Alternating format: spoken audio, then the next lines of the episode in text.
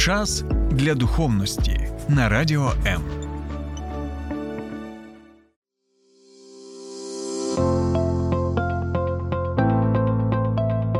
Є погляд об'єктивний, є погляд суб'єктивний, а є біблійний погляд. В ефірі програма Біблійний погляд на радіо М.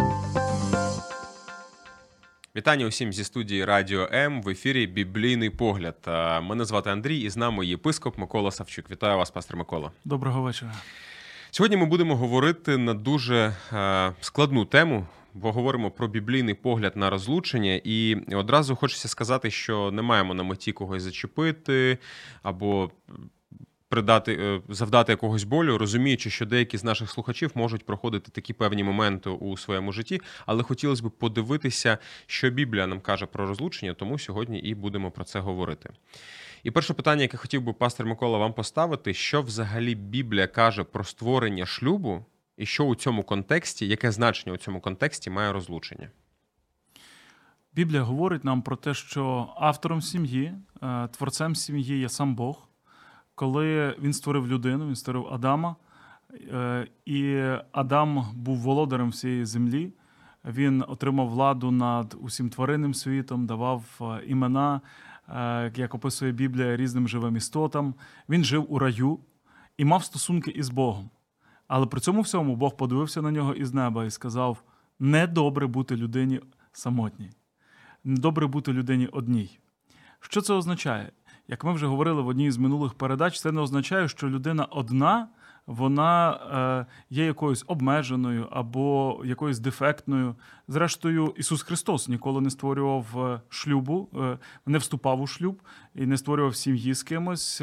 І ми бачимо безліч інших біблійних героїв, зокрема апостол Павло, який теж був. Не мав дружини, він теж був самотнім по суті, і при цьому всьому вони виконували свою місію, своє покликання. Коли Біблія каже, що Адамові недобре бути одному, вона показує, що е, є стосунки, які важливі і необхідні, так само, як і вертикальні стосунки із Богом. Це стосунки горизонтальні із тим, хто є поруч із тобою. І ці стосунки не є взаємозамінними. Часто люди кажуть, я вірю в Бога. Але Біблія говорить, як ти можеш любити Бога, якого ти не бачиш, якщо ти не любиш ближнього, якого бачиш. І от Бог творить для Адама дружину. Він творить для Адама його партнерку. Він творить для Адама, як каже Біблія, його помічницю. І це, до речі, дуже цікаве єврейське слово. Там стоїть єврейське слово, е, якщо не помиляюся, воно звучить езер, е, можливо, помилюся з наголосом. Це слово, яке буквально показує поміч, яка приходить у необхідний час. Е, часто, коли люди думають, що жінка була створена, начебто приниженою в порівнянні з чоловіком, що, начебто, Біблія цього вчить, вони упускають один момент. Це слово поміч це буквально поміч, яка приходить на полі бою в необхідний момент, коли твої сили вже вже вичерпані, забракло. І раптом приходить підмога, поміч. Ось це така поміч. Це не слабка поміч, це сильна поміч.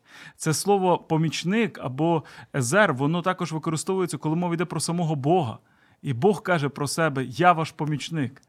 Він не ставить себе в цей момент у принижене становище, як помічник той, хто слабший, мовляв, е, той, хто підкорений.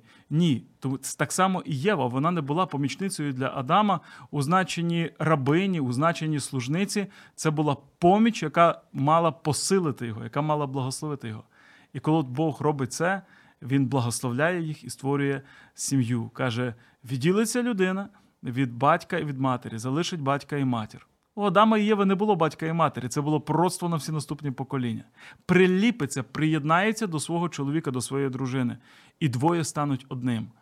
І от в чому проблема розлучення? Проблема в тому, що коли двоє стають одним, коли вони приліпляються, і знову ж таки, там в єврейському оригіналі стоїть слово, яке буквально можна було би перекласти як приклеюються, то дві склеєних поверхні дуже важко від'єднати одна від одної без ушкоджень, без того, щоб не пішли десь тріщини, не було уламків.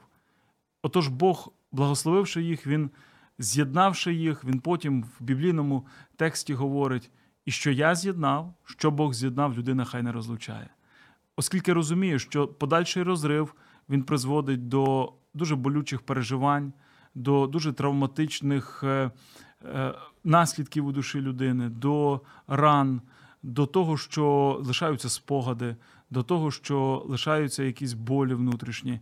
І Божа воля в тому, щоб ми створювали шлюб один раз і на все життя, створювали шлюб, який з'єднує він і дає нам сили, і можливість, і благословіння мати цей шлюб щасливим і прекрасним, і щоб наш шлюб на землі він плавно перетікав у наші відносини із Богом на небесах, і щоб ми, почавши цей шлях на землі, по суті, почавши смакувати атмосферу Едему, атмосферу раю ще тут на землі, потім як сім'я перейшли у вічність і опинилися в раю уже буквально. Е, Дякую. Е, чи може е, чи можна було розлучатися в старому заповіті? І чому е, новий забороняє це робити? Давайте скажемо так: ідеальна Божа воля, як я вже сказав, щоб шлюб був єдиним. Коли ми говоримо про новий заповіт, почнемо із цього, бо це насправді дуже важливо. То про образом стосунків е, чоловіка і дружини є стосунки Христа і церкви. Є стосунки, можна сказати, Христа як Спасителя із людьми, які в нього повірили. Христа і людей. І от у мене серйозне питання: чи може Христос розлучитися з нами і покинути нас? Біблія показує, що це неможливо, Бог говорить: я не залишу вас і не покину вас. Чи можуть люди розлучитися із Христом? Коли це стається, то це величезна трагедія для людського життя, це величезний біль для Божого серця, коли люди свідомо відвертаються від нього. Суть шлюбу в тому, що він слугує такою аналогією духовних відносин Христа і церкви. І це, до речі, є один із тих моментів, який допомагає е, тверезо дивитися на багато моментів, які в шлюбі в шлюбі трапляються, на багато складних ситуацій, які в шлюбі трапляються. Якщо ми будемо орієнтуватися на ось цей прообраз, що наш шлюб тут на землі має бути відображення, відображенням відносин Христа і церкви, відносин Бога і людства, ідеальних відносин. Що ми маємо на це орієнтуватися, що ми тут, так би мовити, така маленька копія того, що е, Бог починає ще на цій землі, а завершує у небесах. Відповідно, це буде задавати дуже високі стандарти. Це буде давати е, нам розуміння, значення, глибини е, цих стосунків, цих відносин. Тому, е, звісно, що у новому заповіті Біблія говорить нам про те, що Бог створює шлюб і він благословляє шлюб як нерозривні стосунки, як стосунки, які мають починатися і не мають на цій землі завершуватися, аж доки, як часто кажуть в шлюбних клятвах, смерть не розлучить нас. А насправді, аж доки хтось е, не перейде у вічний вимір у небеса, де потім буде приємна і радісна зустріч. Я так вірю. У небі ми зможемо знову побачити наших рідних і близьких. Чому ж у старому заповіті у деяких випадках е, такі моменти були, коли е, сім'ї розпадалися, і навіть в часи нового заповіту до Ісуса Христа прийшли фарисеї і кажуть, що Мойсей дозволяв розлучатися, Мойсей давав право на е, розвідного листа, який чоловік може дати дружині і так далі. Ісус на це дав пряму чітку відповідь. Він сказав: Мойсей зробив це по дуже простій причині, через те, що людські серця стали жорсткими. Він каже, через те, що серця ваших предків були ожорсточеними. І це був, скажімо так, вимушений крок, але це не значить, що Бог цього хотів. Тому що, говорить Ісус далі, на початку так не було. Що таке на початку? Там буквально стоїть те саме слово, яке має назву книги буття. На початку, в Генезисі, на старті. Ми вертаємося до, щоб зрозуміти значення шлюбу, до Едемського саду. І ми, щоб зрозуміти значення шлюбу, дивимося вперед на Новий Єрусалим, де Христос буде зі своєю церквою, і в них теж буде між собою шлюб. Біблія починається шлюбом, і Біблія завершується шлюбом Христа і церкви, хоч це складні духовні поняття. А в проміжку нам потрібно орієнтуватись на те, що було на початку, і те, що буде там попереду, і рівнятися на ці стандарти. От е, орієнтуючись на ці стандарти, е, стандарти того, що було на початку, питання: чи є в Біблії сьогодні е, умови, при яких е, розлучитися можна? Коли ми говоримо про ідеальну, е, скажімо так, картину, то це все те, що я щойно описав. Як це бачить Бог, як про це говорить Боже Слово, якою є досконала Божа воля для цієї сфери. Разом із тим ми розуміємо, що ми живемо у світі зіпсованому гріхом, у світі, де живуть недосконалі люди з недосконалими вчинками, з недосконалими рішеннями. І, відповідно, е, недосконалі сім'ї дуже часто приходять до недосконалих е, розв'язок. Е, яких, В яких ситуаціях Бог говорить нам про те, що це можливо, або, скажімо так, допустимо одній стороні розлучитися з іншою стороною, або прийняти сам факт розлучення, і навіть мати шанс на повторний шлюб, на продовження свого життя вже можливо в союзі із іншою людиною. Біблія каже нам про випадок перший: це подружня зрада, коли зраджують нас, і коли чиниться перелюб щодо нас. Біблія говорить, інша людина, вона в такий момент стає жертвою, і вона має право розлучитися. Е, є, скажімо, такий рівень болю, є такий рівень е, переживання, є такий рівень страждання, який завдає зрада, що Бог, дивлячись на це, говорить: я допускаю, що після цього у вас вже відносини не будуть встановлені, що після цього ви вже не зможете бути разом. Бо де-факто та сторона, яка зраджує, уже шлюб зруйнувала. Де-факто вона вже розлучилася, ця людина. І далі залишається лише де юре це оформити. Чи це означає, що абсолютно всі випадки подружньої зради мають закінчуватися розлученням? Ні, тому що це допущення, це право, але не є обов'язок. І тому в деяких випадках люди, які пережили е, подружню зраду, вони приймають рішення не лише простити, бо простити заради себе самого і власного миру і спокою в серці це потрібно незалежно від того, як інша сторона буде поступати. Але є випадки, коли людина приймає рішення не лише простити, але також і продовжити дати другий шанс і продовжити жити з цією людиною.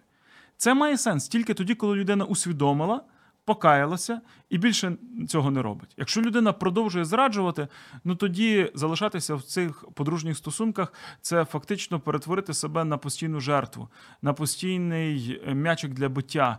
В таких випадках ну, це просто е, обрікати себе на повторення одного того самого циклу. Це це просто нерозумно. І в деяких випадках я буквально казав деяким людям: послухайте, в вашій ситуації вам не просто можна, а вам навіть варто зупинити цей постійний круговорот, коли вас зраджують, над вами насміхаються, вас принижують, і ви Е, це все терпите, зносите.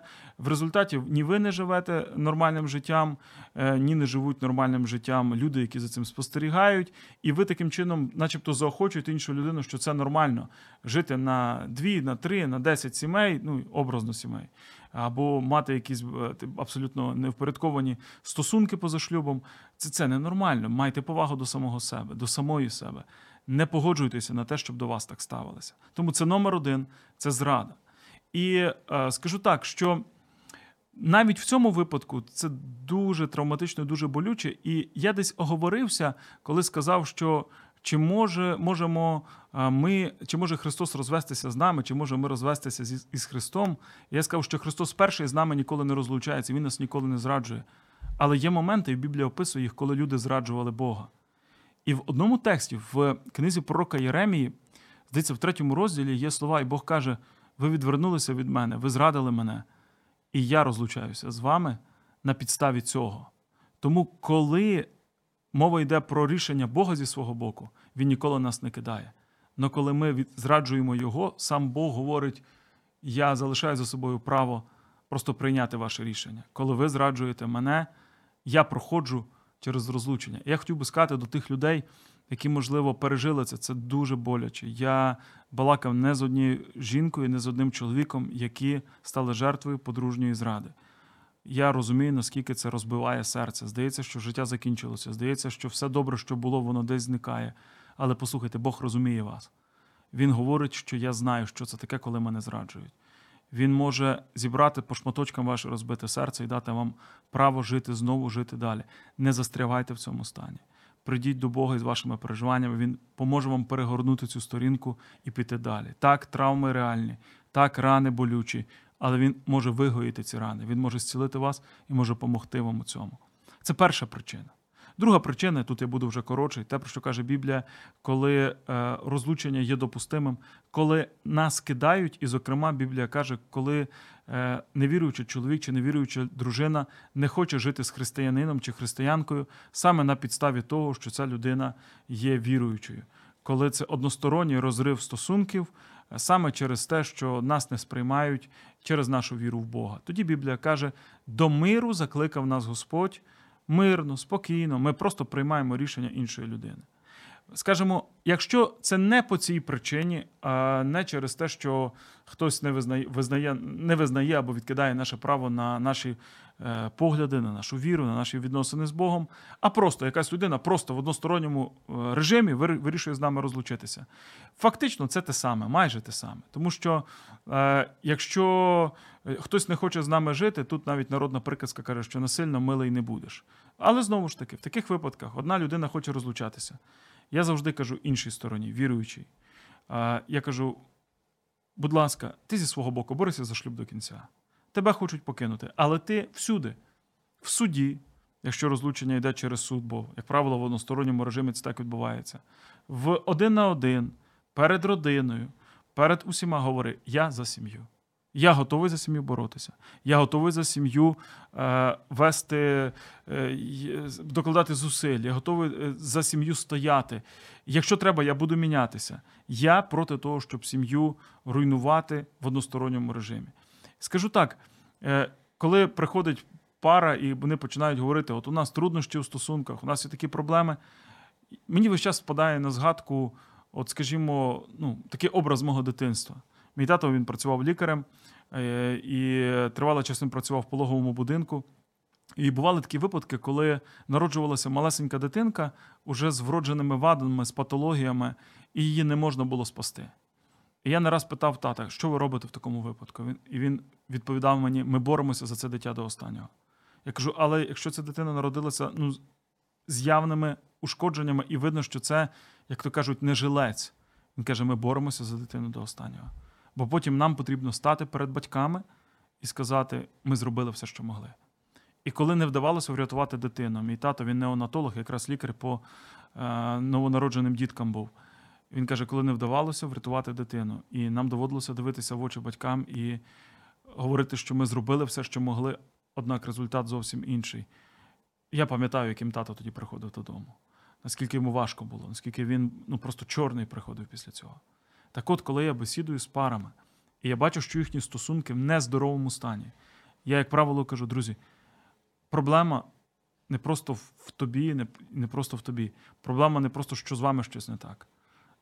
У нас є хворий пацієнт, це ваші стосунки. Ви два грішники, і двоє грішників, створюючи християнську сім'ю, мають докладати багато зусиль, потребувати Божої благодаті, працювати над своїми стосунками. Але моє мій, умовно кажучи, пацієнт, мій клієнт це на сьогоднішній день не ти і не ти.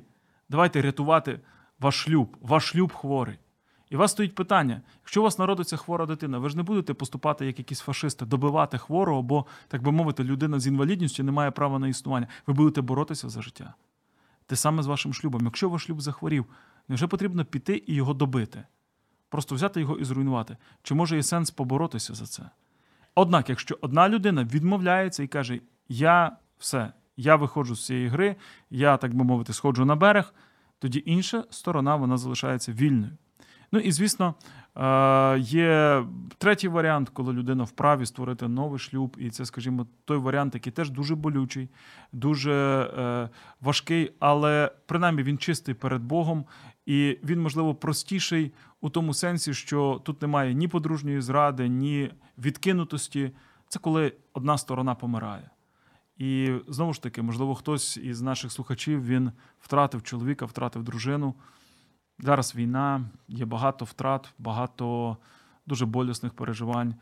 Е, просто хотілося висловити цим людям щирі співчуття і просто молитися разом із вами в серці своєму за те, щоб Господь поміг вам пройти через, через цей час, поміг пройти через е, оплакування, тому що людей, яких ми втрачаємо, їх потрібно оплакати, потрібно дати собі час для горювання, потрібно час для того, щоб людину відпустити і, зрештою, продовжувати жити далі.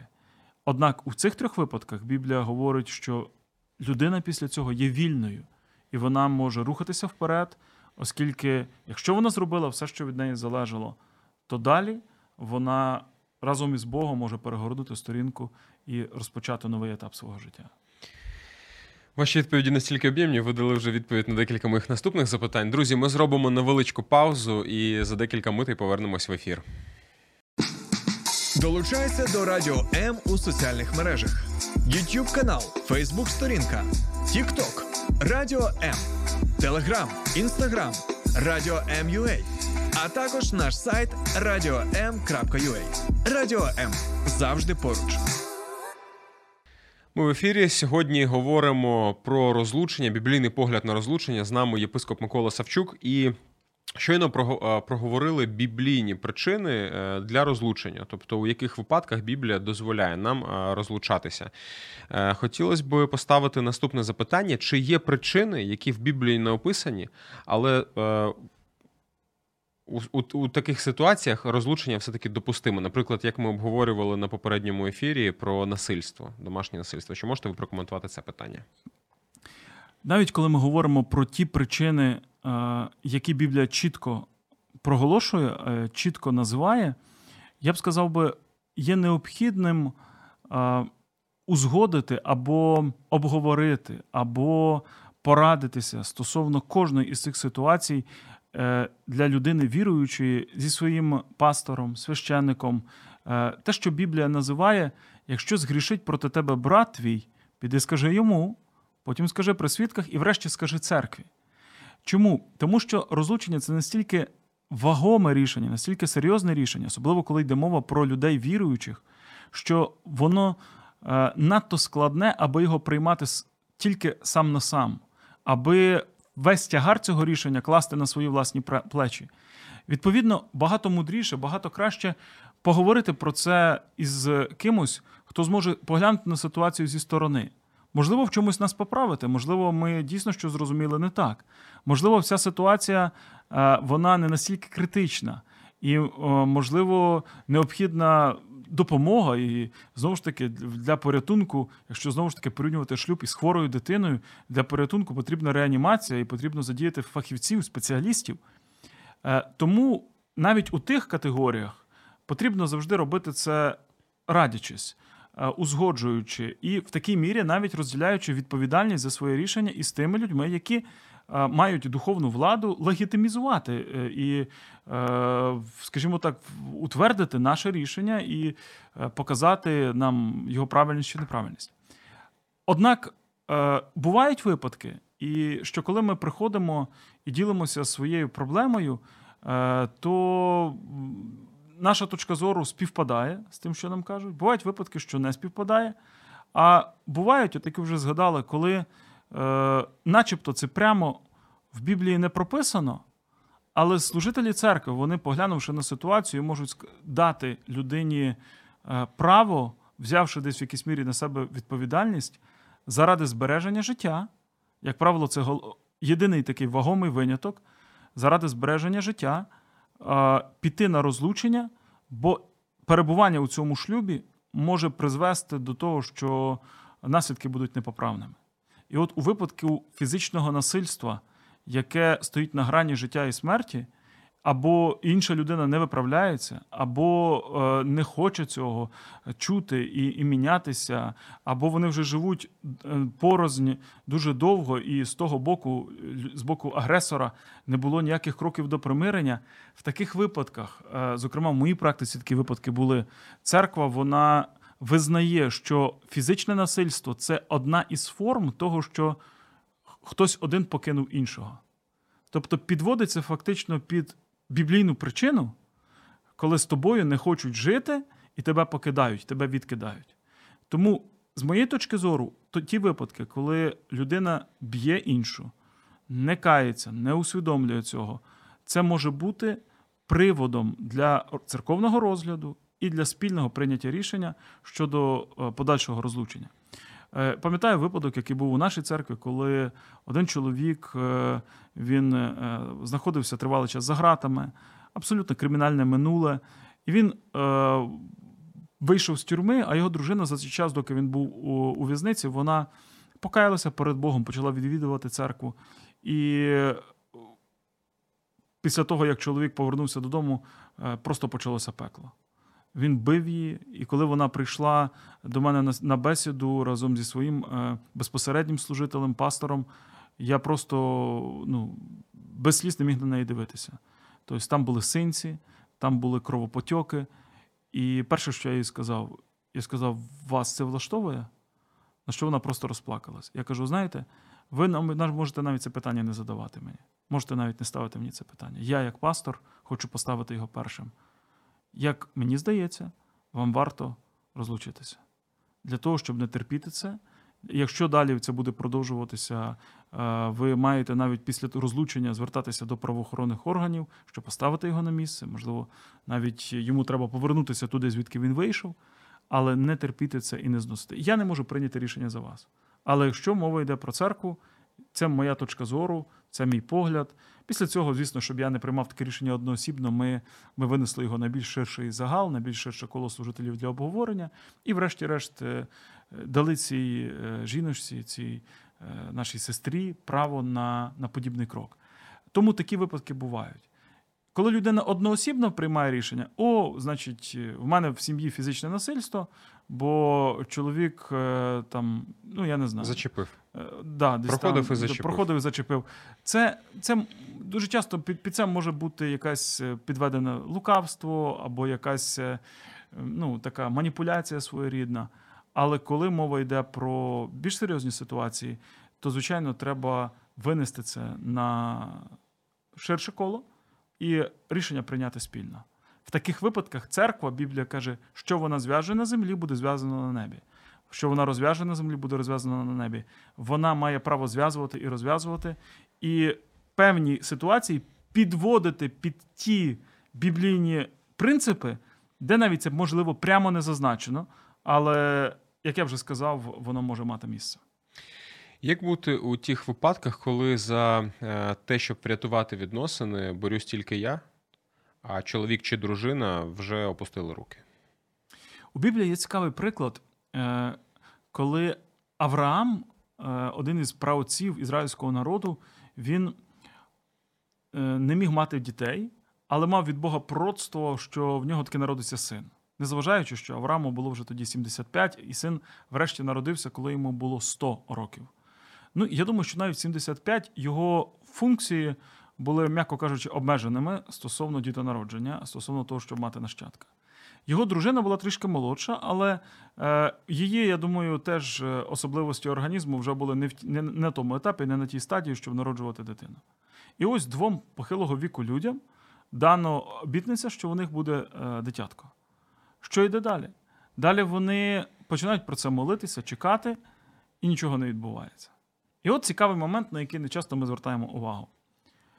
Авраам отримав здатність до продовження роду трішечки раніше, ніж його молодша дружина. Тому що Біблія показує нам, що він вже, так би мовити, міг мати дітей, а Сара ще не могла.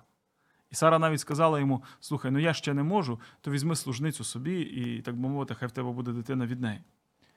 І ось, коли я одного разу це читав, я зрозумів, щось подібне відбувається і в наших сім'ях. Коли хтось один міняється швидше, докладає зусиль швидше, старається більше, а інший ні. Хтось в ролі Авраама, а хтось у ролі Сари. Хтось уже плідний, а хтось ще не плідний. Дуже важливо на цьому етапі дочекатися іншого. І любов в даному сенсі виявляється у тому, що ти готовий чекати стільки, скільки знадобиться для змін іншій людині. Звичайно, за умови, що між вами є діалог, і друга людина усвідомлює потребу в змінах, а не просто ігнорує. Е, тоді ну, тоді який сенс чекати? Тоді просто ви маєте е, зі свого боку робити те, що правильно, і дозволити іншій людині ну, зустрітися з наслідками своїх вчинків. Зрештою, те, про що ми говорили раніше, коли інша людина зраджує, або коли інша людина вона вона веде абсолютно ну, неприпустимий спосіб життя і так далі. Але якщо ви йдете до однієї цілі, але ви любите один одного, але між вами є якісь непорозуміння, е, хтось один йде вперед, а хтось інший відстає, будьте милосердними до того, хто відстає. Зробіть йому скидку на те, що йому потрібно трошечки більше часу. Не кажіть, я вже стараюся, я вже міняюся, а чого ти ні? Почекайте. Є одна притча, яка дуже мені подобається. Можливо, я вже згадував її у наших ефірах, але якщо так, то вона прозвучить в повторі. А Сонце і вітер посперечалися між собою, хто змусить чоловіка швидше скинути із себе брудного плаща. Вітер сказав: Я справлюся з цим дуже легко. Він почав дути холодом на цього бідолагу, але чим сильніше вдув вітер, тим більше чоловік закутувався, замотувався у ту брудну одежину. Сонечко сказало інакше, воно каже: Я виберу інший шлях. І воно просто пригріло. І цей сіромаха, коли він відчув, що йому спекотно, що йому тепло, він сам скинув із себе брудного плаща. Щось подібне відбувається у сімейних відносинах. Коли ми хочемо змінити іншу людину тим, що тиснемо на неї, так би мовити, дуємо холодом. Я тобі покажу твою неправоту. Скидай на себе оці недоліки, позбудься цих неправильних якостей, цих неправильних вчинків, не роби такого більше і так далі. І особливо, коли ми доносимо це в неправильній формі, в неправильний час і неправильними словами, не, невідповідними, не, невлучними словами, ми поступаємо як цей холодний вітер. Коли ж ми приймаємо рішення, я буду любити тебе такого, який ти є. Так, я допускаю, що ти можеш змінюватися трішки повільніше, ніж би мені хотілося. Але замість тиску я міняюся сам і даю тобі рівно стільки часу, скільки тобі для цього потрібно. Я даю тобі благодать для того, щоб ти змінювався у свій час. То потім людина, яку люблять, вона усвідомлює, що її приймають такою, як вона є, і сама від цієї любові. Інколи людям навіть стає соромно, що що так до мене ставляться, а я ж знаю, в чому мені треба мінятися. Людина сама починає докладати зусилля і скидати з себе ту брудну одежину недоліків, неправильних вчинків, неправильного ставлення і починає змінюватися. Це дуже сильно. Е, Наступне запитання. Жити разом, аби не розлучатись, жити заради дітей, квартири, іншого майна, ну і так далі. Це нормально? Давайте скажемо так. Е, часто на консультаціях, так колись навчив мене е, мій єпископ, е, він каже: на консультаціях клади перед людьми умовно, символічно три серветки. Перша серветка це Божий вихід. Друга серветка це людський вихід. І третя серветка диявольський. Так символічно. І хай людина сама обирає. Рішення завжди за людиною. Навіть Бог він залишає вибір за кожним із нас. І так, в даній ситуації, коли між людьми якісь непорозуміння, як там кажуть, непримирімі противоречия, не зійшлися характерами, ми один одного дратуємо і так далі, і тому подібне. Є цілий ряд варіантів. Почнемо з диявольського. Диявольський варіант не боротися за сім'ю, не працювати над собою, не докладати зусиль, розводимося. Що Бог з'єднав, ми розлучимо. Це варіант порушення Божого Слова. Якщо немає біблійних причин, варіант диявольський. Варіант другий, варіант людський лишити все так, як є. Так, жити в сім'ї. Так, е, жити разом, як ви сказали, ради дітей, ради квартири, щоб її все одно ну, не розділяти її. І і, і нехай вже так, бо бо розлучимося, все одно будемо жити той в одній кімнаті, та в другій, і зустрічатися на кухні все одно. То яка різниця? То вже якось будемо жити. Ну, ось це якось будемо. Це теж не Божий варіант. Це суто людський варіант. Ну, дотерпимо, якось е, знесемо. І є Божий варіант. І Божий варіант він завжди не ось такий нейтральний, та якось воно буде. А Божий варіант він завжди проактивний. Я разом з Богом ставлю ціль для своєї сім'ї. Я хочу, щоб ситуація змінилася. Так сталося, що у нас такі проблеми. Ідеальних сімей не буває, ідеальних стосунків не буває. Всі ми один до одного притираємося, всі ми вчимося жити у шлюбі. Але я приймаю рішення, що разом із Богом я зроблю все, що залежить від мене, щоб ця сім'я стала кращою. Я не відповідальний за рішення іншої людини, за рішення мого чоловіка чи моєї дружини. Але я перед Богом, незалежно від того, як друга сторона буде себе вести, зроблю максимум. Щоб одного разу, коли я перед Богом стану у вічності, я міг чесно подивитися йому в очі і сказати: Господь, я старався зробити свою сім'ю такою, якою ти повелів. У мене, може, не все вийшло. Я допускав помилки. Але я старався.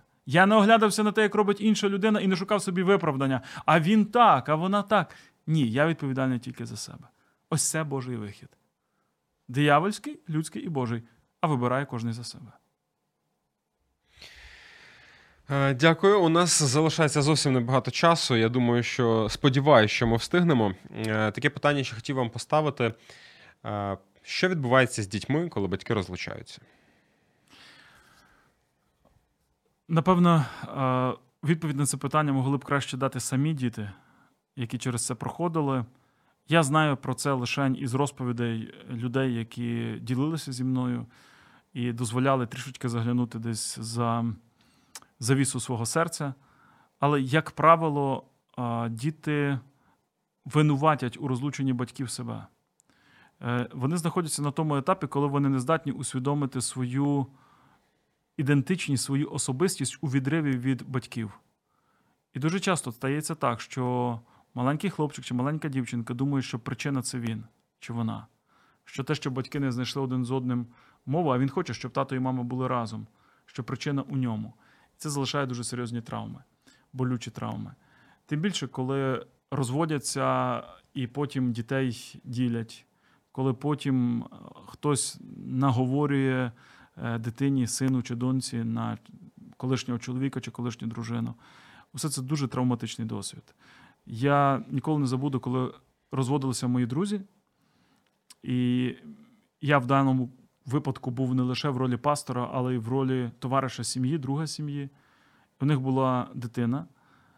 Вони прожили а, 8 років, і тому я сказав їм так: я сказав, друзі, ви виходите з будівлі на рівні восьмого поверху, бо ви прожили вже 8 років. Я так образно сказав. Ви виходите з будівлі на рівні восьмого поверху. Закон тяжіння неминуче спрацює. Проблема в тому, що ви виходите з будівлі на рівні восьмого поверху, тримаючи свою дитину на руках. Вона виходить з вами. Вона отримає певні травми, вона отримає певні болючі переживання. Вам доведеться рано чи пізно перед Богом відповідати не лише за те, що ви два егоїста не змогли між собою домовитися, щоб все ж таки адаптуватися. І ті обіцянки, які ви давали перед Богом і один перед одним, втілити у життя, і щоб, врешті-решт, дійти разом до неба, бо ви обіцяли дійти до неба разом. Але окей, це ваше рішення. Але що буде з вашою дитиною? Що вона винесе в своєму серці? Ми про це зараз можемо тільки здогадуватися. І на превеликий жаль, у таких випадках діти дуже часто а, вони вони залишають у серці травми. Я не буду говорити, і це, напевно, буде е, нечесно з мого боку, бо є люди, які скажуть, а що було б краще, якби жили і гризлися, і так далі, і тому подібне. Це повертає нас до попереднього, тому я не буду говорити, що живіть ради дітей. Ні. Ми вже перед цим сказали, що жити ради дітей це не ідеальний вихід що нічого не міняти, а просто калічити дітей тільки з інші, іншими, е, іншою стороною, то це теж не варіант. Але давайте скажемо так: якщо стоїть питання, що ми дитин, дитину травмуємо, е, чи перебуванням в дисфункціональному е, сімейному оточенні, чи ми травмуємо дитину розлученням, то ми все одно дитину травмуємо, чи так, чи так. Найкраще, що є для дитини, це коли мама і тато люблять один одного. І я завжди кажу: найбільше, що тато може зробити для своїх дітей, це любити їх маму. Найбільше, що мама може зробити для своїх дітей, це любити їхнього тата. Тоді і діти будуть щасливими. Дякую. Е, що робити, е, якщо розлучення сталося?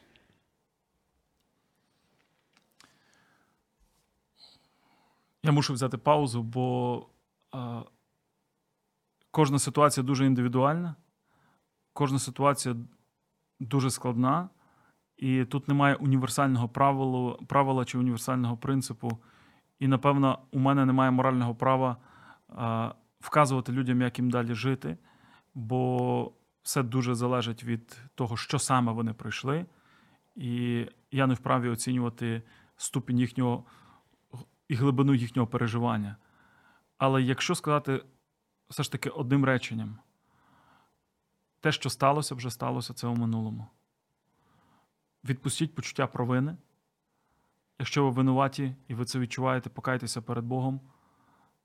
Якщо ви можете відновити стосунки хоча б Я не кажу вивести їх в плюс, можливо, ви вже ніколи не відновите стосунки в форматі шлюбу.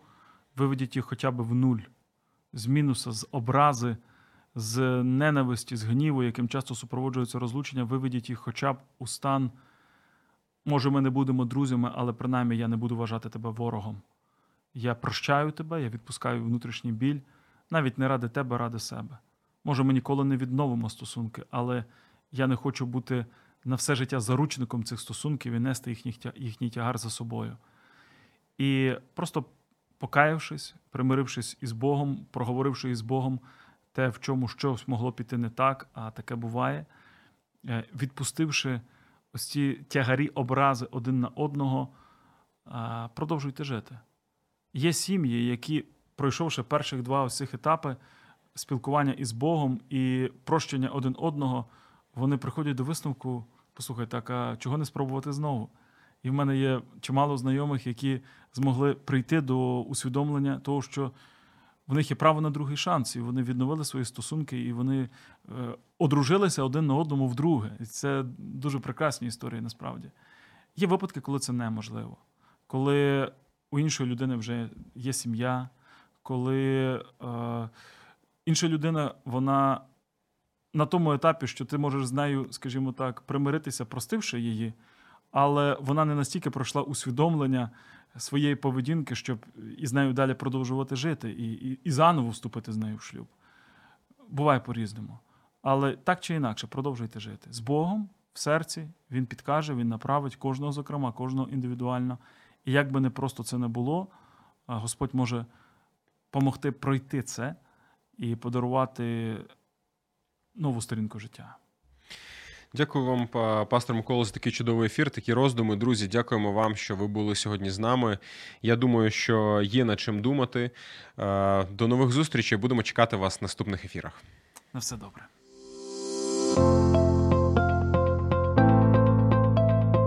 Є погляд об'єктивний, є погляд суб'єктивний, а є біблійний погляд. В ефірі програма Біблійний погляд на радіо М. Час для духовності на радіо М.